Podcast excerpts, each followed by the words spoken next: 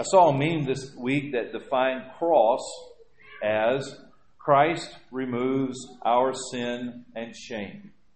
I like that little acrostic there. Christ removes our sin and shame. I need that. I need to remember that. But I have an ongoing problem with the shame part of it. I understand forgiveness. I understand redemption. I understand salvation.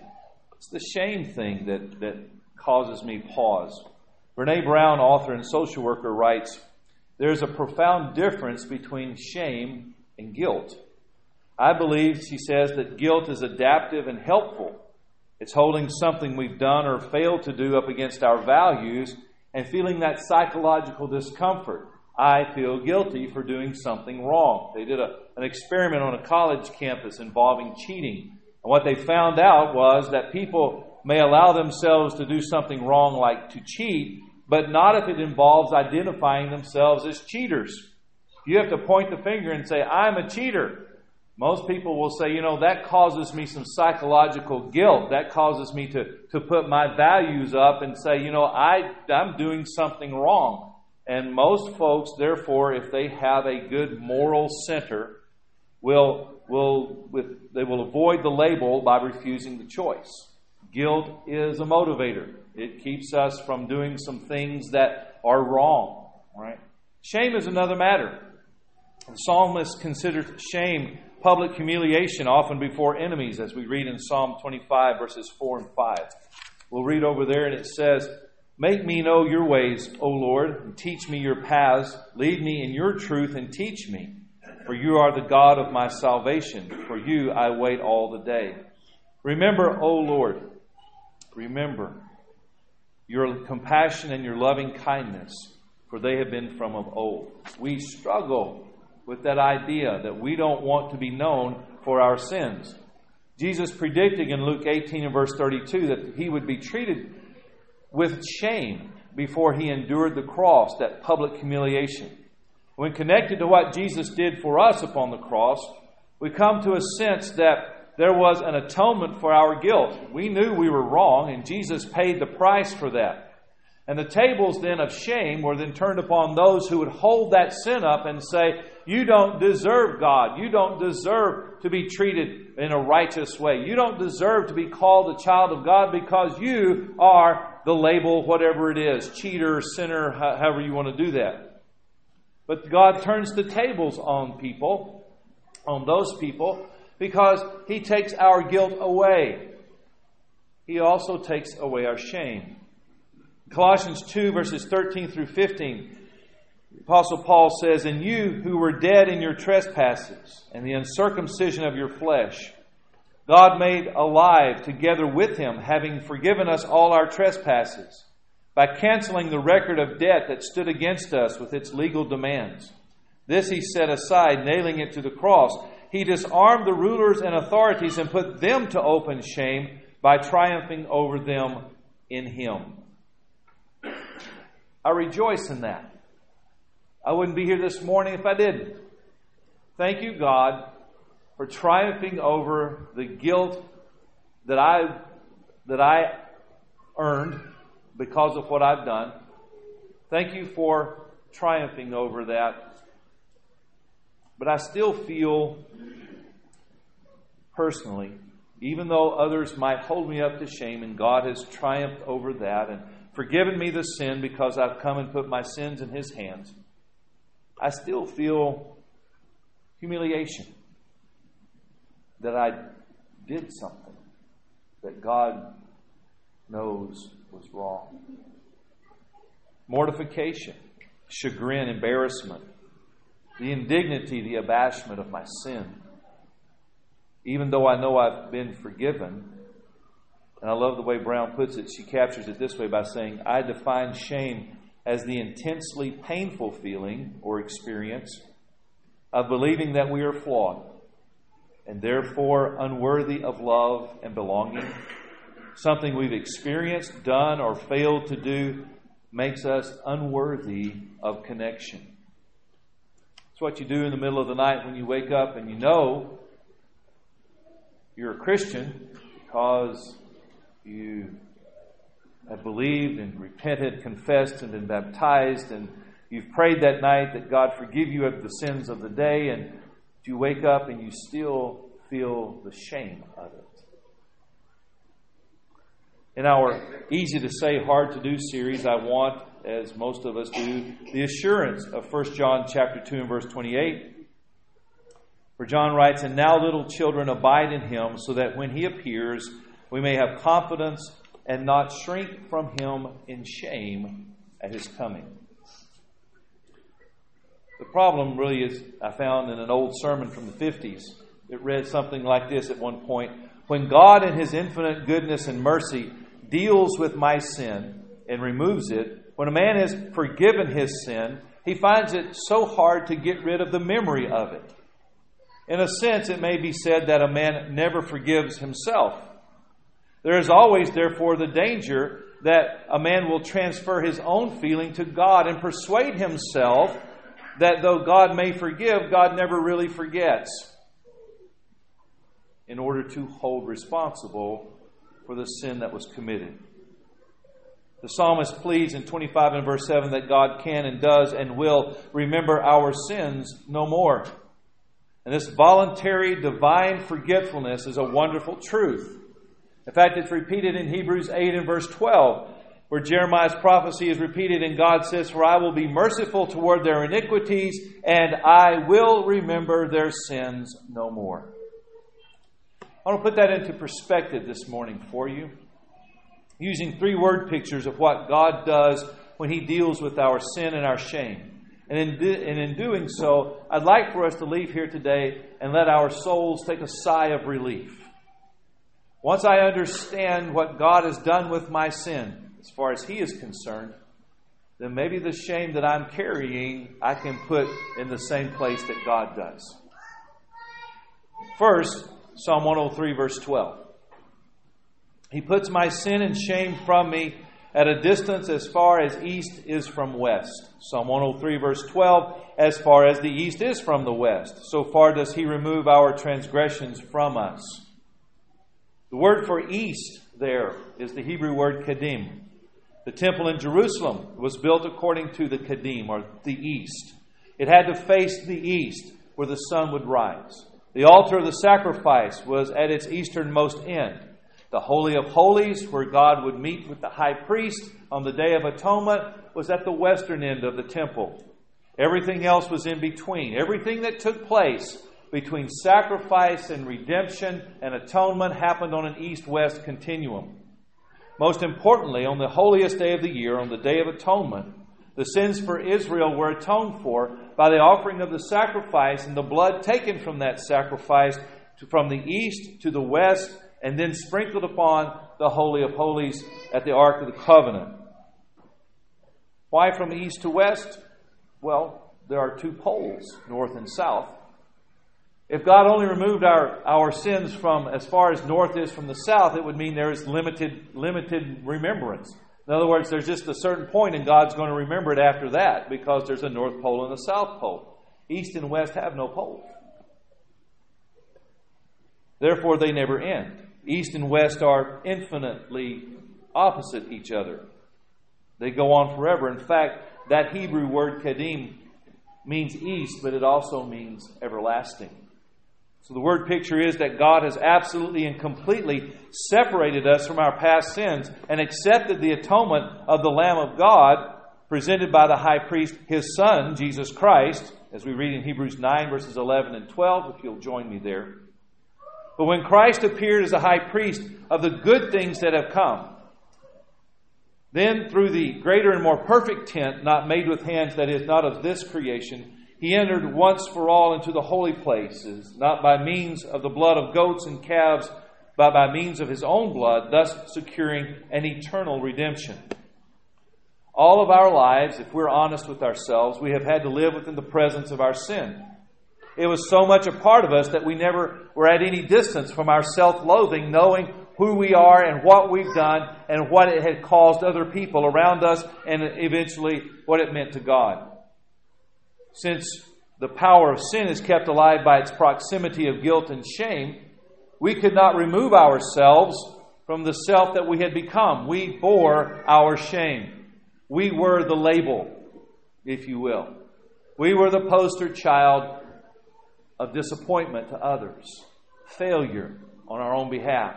We were the poster child, the label brand of the things that mean that we are sin.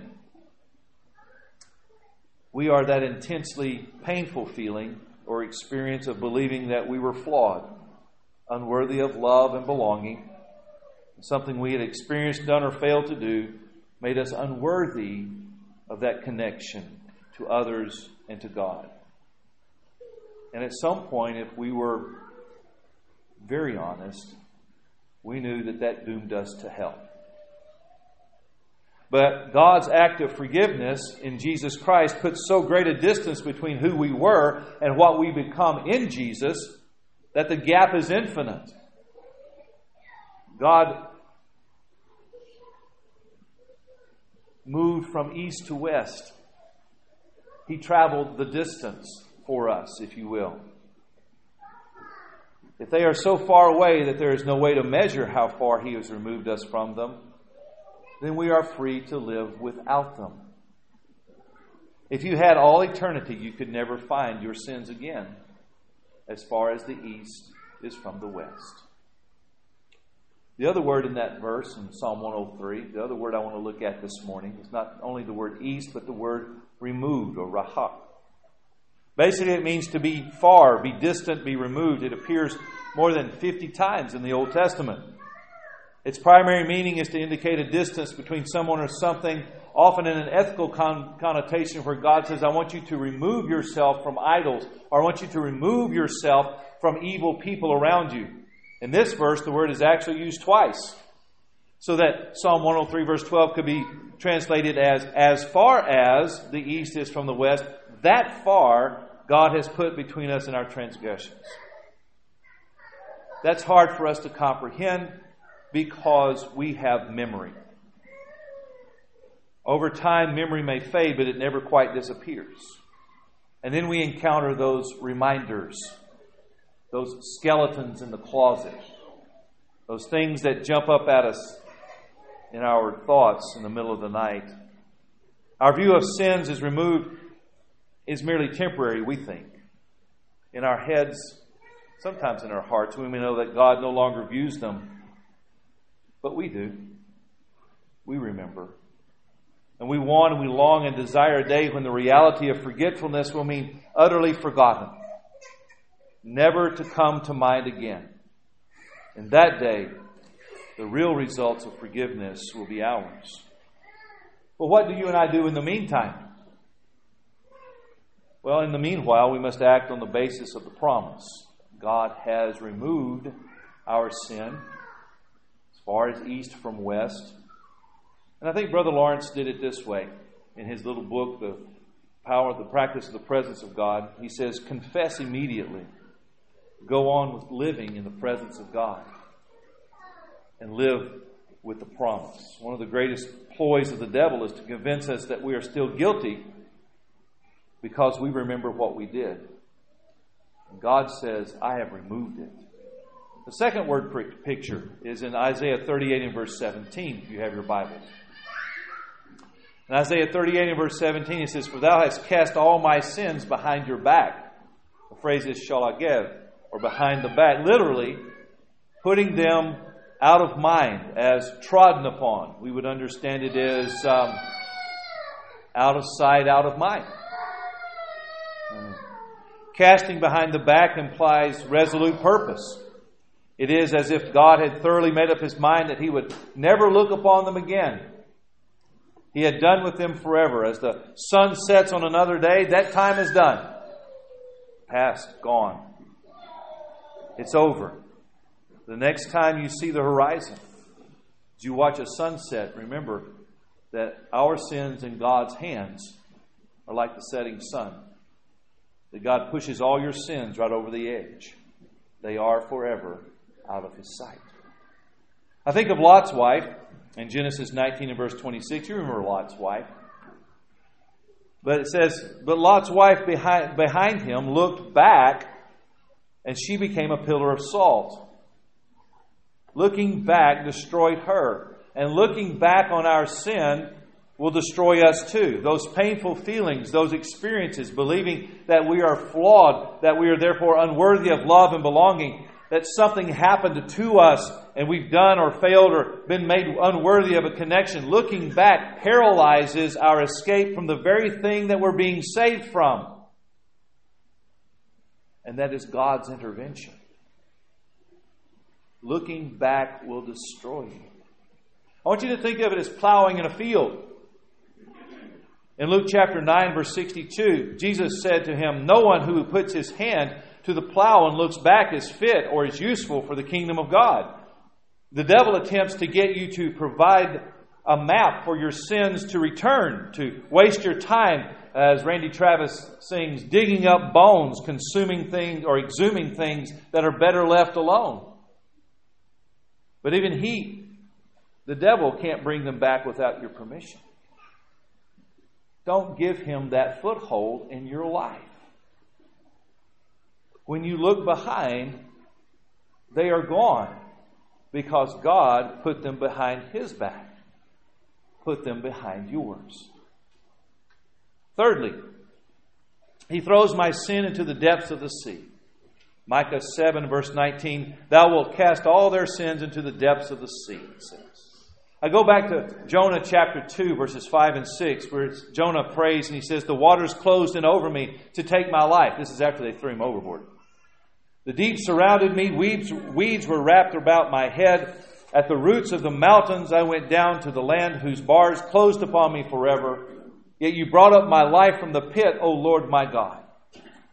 Now, why was Jonah in that predicament? Why is he at the bottom of the sea? Why is he feeling like we do sometimes, that we have jumped overboard and we are, we are drowning in this? Well, Jonah had disobeyed God. And he'd run away from him. He ended up at the bottom of the sea in the belly of that big fish. I want you to think of your situation, our situation, anyone's situation who's dealing with their shame and guilt. Think of it as Jonah or Jesus. Turn over to Matthew chapter twelve, verse thirty-nine. Jesus answered them and said, "An evil and adulterous generation seeks for a sign, but no sign will be given to it except the sign of the prophet Jonah. For just as Jonah was three days and three nights in the belly of the great fish, so will the Son of Man be three days and three nights in the heart of the earth. The men of Nineveh will rise up at the judgment with this generation and condemn it, for they repented at the preaching of Jonah, and behold, something greater than Jonah is here." Jonah went overboard. He went overboard as punishment for his sins, and he spent three days, three nights in the fish's belly. Jesus went to the grave for three days and three nights for our sins. Jonah repented, and God rescued him. Jesus was resurrected from the dead by God to bring salvation to all of us. That our sin has been atoned for, that death no longer conquers us, that we live a life that is free from sin and free from fear. God's gracious dealings with our sins depend on our right dealings with those sins. We need to stop running from God. When you bear your shame, you think you're in control. If I can be good enough, maybe people won't think of me as the put the label on, wear the sign, whatever it is you do. If I can just be good enough, if I can just show people that I'm making it in this world, if I can just turn it around, people won't think of me that way anymore. Let me tell you a little secret. The world will never let you off the hook. People will never stop looking at you as anything else. And the reason they do that is because misery loves company. Now, you want to show change? You want to be released from that? You need to stop running from God. He's the one who actually deals with sin. Not those people out there. Not those people who keep holding the sign up and saying, "Hey, you're still a sinner." What you want is a God who says, "I'm going to take that sin and I'm going to put it behind my back. I'm going to separate it east from west and I'm going to put it in the bottom of the sea." And you can stand there and say, "Think of me what you want, but I stand here redeemed." and I can move on. We need to let God deal with our sin. We need to put our faith in God. We need to repent of our sins, yes. We need to leave our sins, yes. We need to, to, to let God wash away our sins in our baptism. And, and I love the water analogy there, because Jonah was in the depths of the sea, and the, and the Micah seven says that God will put our sins in the depths of the sea. It's that wonderful word picture. When we are baptized and God washes away our sin, He takes those sins in the waters of, of redemption, and He drops them to the bottom of the sea, the roots of the mountains, where we'll see them no more. The judgment of God is complete and fierce when we disobey. Do not discount that. His grace is deep and loving when we obey the gospel of Jesus Christ. Nothing brings us a sense of hopelessness, irretrievable loss, like dropping a thing or profit or ourselves into the untold depths of the ocean. Jonah had troubles. We have troubles. If we bring our sins to God, we are promised those sins, not us.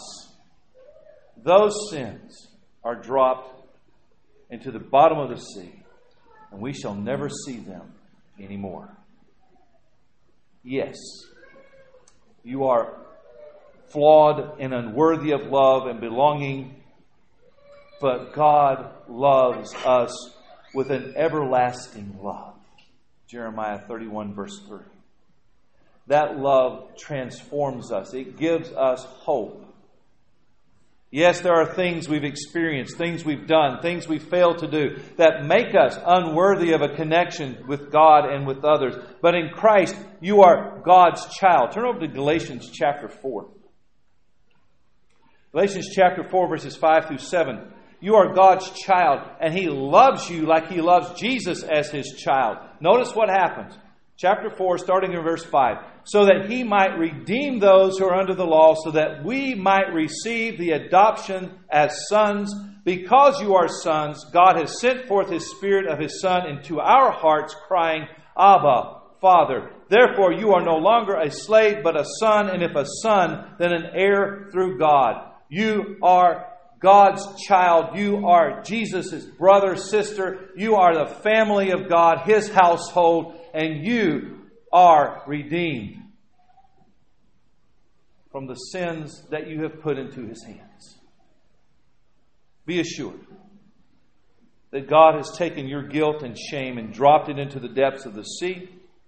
That God has taken your guilt and shame and disposed of it behind His back as if it was so much trash, which it is, never to look at it again. God has taken your guilt and shame and has put an eternity between your sin and your redemption, because it was covered in the blood of Christ. And if it cost God that much, trust me, He will hold to His promise that He will do as He said. We need to let our souls sigh with relief.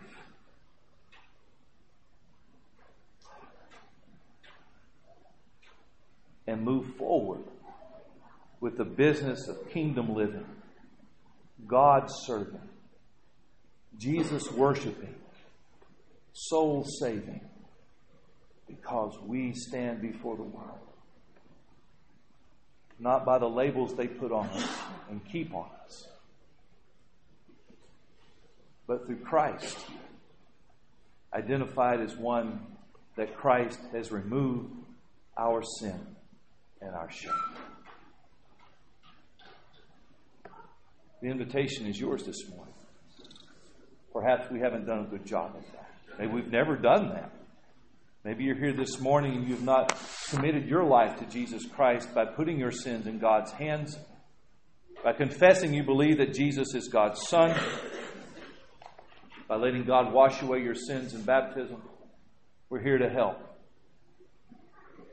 Maybe you're here this morning, and that has been your story, that you know the time when you did all of that, but uh, you live with the shame. Maybe we need to pray together that God help us as we repent of our sin. put our sin in his hands and let him remove and plunge them away from us, never to be remembered again. Maybe you're here and you just need ministry to your life, and we could help in some way. We can do that. We can help you in any way. Would you come to the front and make your need known as together we stand and as we sing?